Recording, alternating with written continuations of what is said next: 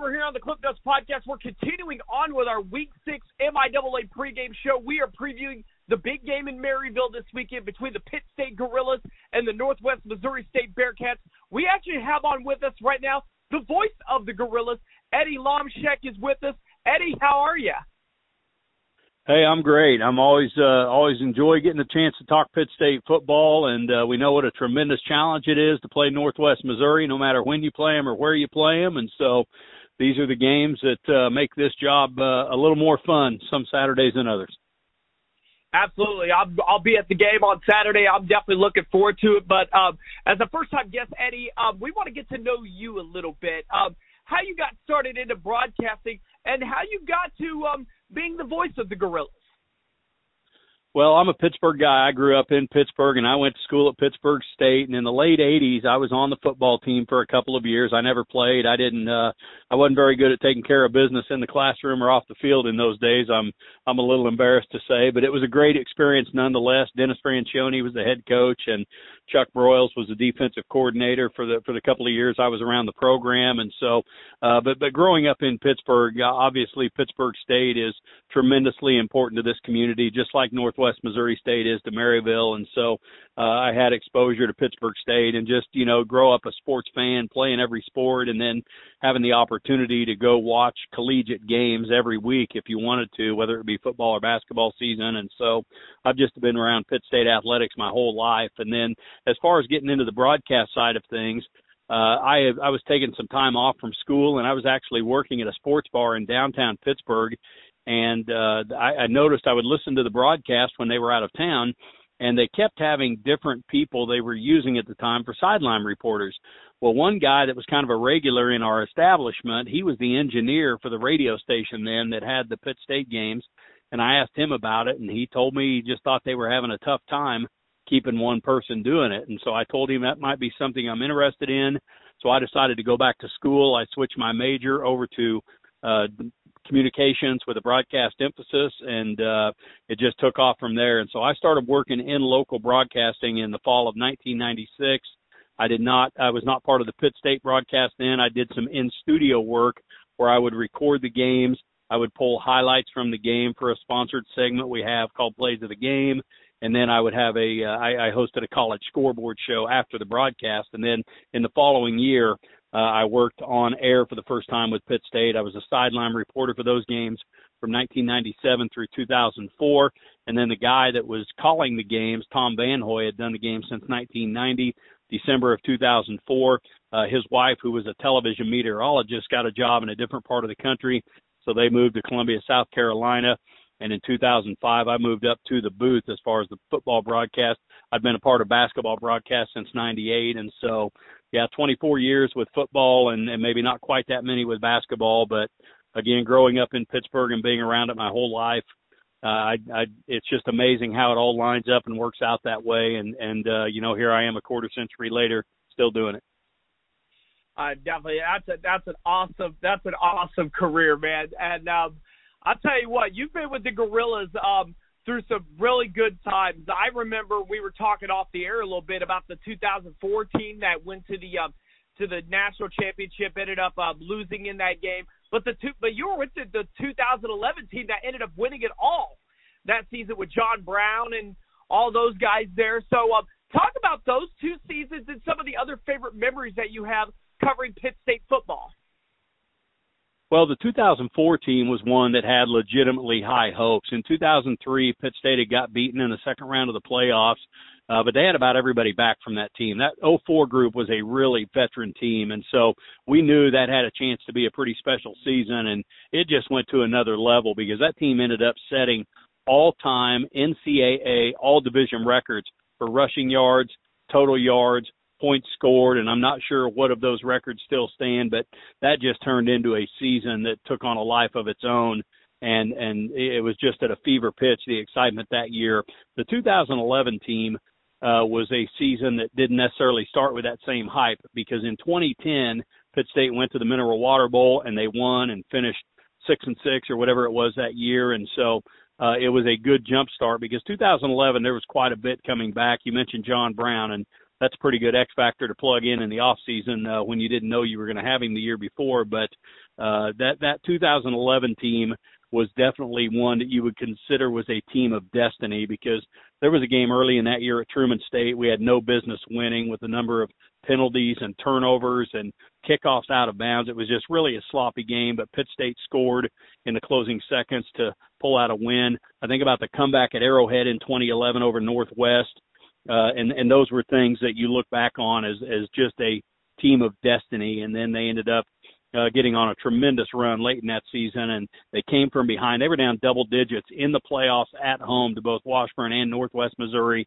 Ended up winning those games and, and then rolled on to, to Florence, Alabama to win it. And so, obviously, when you have teams of that magnitude, that's kind of at the highlight of, uh, you know, when you talk about highlights and, and most memorable teams, those are easy because they end up uh, you know, going all the way to the national title game, and so it's easy to, to latch onto those teams. But there are just so many unforgettable moments when I think about certain plays and catches, and and really some of it on on the tough thing because on the tough side of things because you think about athletics and the old saying, the thrill of victory, the agony of defeat.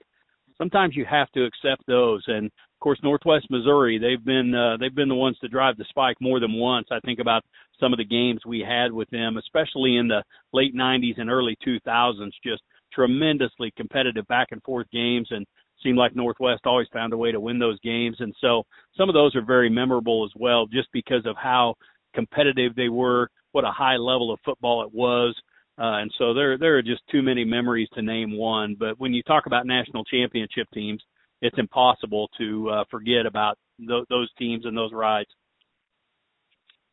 Well, well, Eddie, let's talk about the uh, the 2021 version of Pitt State. They're off to a uh, a tremendous start this season. They're four and one. Um, their only loss was um uh there was a loss to Nebraska Kearney. They had a lead at half and then ended up letting it get away. But they've been really strong the last couple games. Wins over Northeastern State, a big home win against Emporia State, and then a a close one against Missouri Southern last Saturday. Um, Eddie, just talk about um your thoughts on how the Gorillas are faring in the 2021 season. They're still a work in progress. There's no two ways about that. This coaching staff was hired in December of 2019, and then in the spring of 2020, they had two spring practices, and then the plug was pulled because of the COVID pandemic. We ended up getting the four games last fall, which was tremendously valuable because it was a new coaching staff and a new system on both sides of the ball. And this is a pretty veteran team. Quite a few guys chose to come back that would have been seniors last year, the super seniors as they're being called. And so that's been pretty fun to see those guys stick around and, you know, off to a good start this year, but uh still kind of waiting to to find out really what kind of a team this can ultimately be. On offense, they probably have not run the ball as well as they would have liked, and defensively, uh, they've been through some injuries on that side of the ball. There have been a couple of uh, linebackers that have been uh, knocked out. They lost one really good player already for the year with a knee injury back in week two, and so uh, defensively they've had to mix and match a little bit as far as uh, plugging in some different players. Um, it everything goes to another level though when you when you talk about going to Maryville to try and win a game because the margin for error is so slim when you play them uh, that that it's it's still not a a real complete Pitt State team yet. I like a lot of the things I see that Brian Wright has done in his year and a half at Pitt State, but still, um, we're we're still trying to find out ultimately what the identity will be for this team.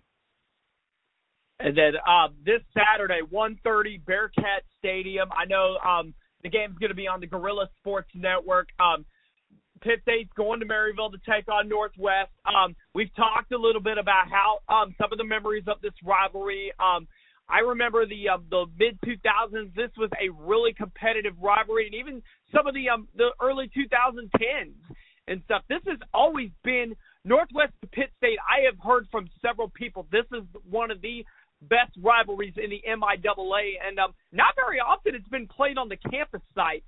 So, um, what's your thoughts on um, this year's Northwest Missouri State football team? Well, number one, I, I am thrilled that it's on campus sites because Pittsburg's a little bigger town than Maryville as far as population, and the universities are so important to those communities. And home games are such a boost economically to those communities. Hotels are full. People are spending money on restaurants and gas and tailgating supplies. And that's very important in those communities. It was really, really neat that we got to play at Arrowhead Stadium, you know, for a few times. But after a few times, honestly, the novelty wore off and you just wanted to get the games back home because part of college football is that tradition of having those home games and uh, again what it means to those communities. So I'm I'm thrilled that it's back there and both both teams know that when you go to the other place you're going to have to play really well to win the game and if you do win the game you should take a lot of pride in that because you will have beaten a really good team on their field and so uh that part of it. But this Northwest team to me the the work I've done this week uh, nothing different. I mean, they have completely rubber stamped what they have become with an incredible front four on the defensive side of the ball, linebackers that flow and tackle very well, and and they are just such a tough nut to crack with with the run game. You have to be able to generate some moderate success in the run game if you're going to beat them, and that is so much easier said than done. And then offensively, they are balanced. I know the addition of the uh, running back McKellar from UIndy that's been a huge pickup for them. They are so balanced. They are so multiple. They give you so much to account for uh, that that it's just almost impossible to cover everything all the time. And so I have a tremendous amount of respect for what Northwest has built and sustained. First under Mel Tjeerdsma, then under Adam Dorrel, and now Rich Wright. I I can't say enough about how how I respect those guys and what's what Northwest football is. And everybody in the MIAA should take pride in having a program of that level of consistency in our conference. We we feel this is the best league in the country, and to have a bell cow like Northwest and what they have been for the number of years they've been, uh, it's incredible. And so Saturday is not going to be any different. You can't beat yourself, and you better take advantage of any opportunity you get, whether it be through a takeaway, a play in the kicking game that establishes field position, because they are just too good to go up there and not play well and expect to be in a position to win. Well, Eddie, I'm definitely looking forward to the game on Saturday. I know you'll be there. I'm going to be there. Um, where can um, where can people um, hear the game at? Um, hear the Pittsburg State side of the game. Where can they hear it at? Well, our network, we're we're very proud of that. About uh, four years ago, this is our fifth year actually that uh, the the rights changed for Pitt State Radio, and it came over to a company called MyTown Media, which is based out of Wichita, but we have an ESPN affiliate here in Pittsburg and that is our flagship station, ESPN 100.7. Uh, we're also on a station in, that, that serves Pittsburg and over into Southwest Missouri very well, KWXD 103.5, and both 100.7 and 103.5 has an app that people get on their phones and on their tablets, and that's great. But we also have affiliates over in Parsons, which is about 35 miles west of us. Independence is about an hour west of us. We have an affiliate in Springfield, Missouri, that's a MyTown Media station. Uh, it's an AM and FM, and then we're on uh, an ESPN affiliate in Kansas City as well. Uh, they pick us up at kickoff. Our coverage normally begins an hour before kickoff on the network. Kansas City picks us up an hour before. So no matter what direction you go from Pittsburg and, and with the streaming and with the app these days, uh, there's there's no way that uh, you can't find Pitt State on the radio. And so uh, it is that, that's one thing that I was at KKOW radio for 20 years and I hated to have to leave there because that's a station that had been on the air for like 75 years, and they ended up giving up the media rights to Pitt State Athletics, and so uh, the move's been really, really good over to where we are with MyTown Media because we have an ESPN brand, an all sports station that serves as the flagship. There's a four o'clock show every day that a couple of guys host.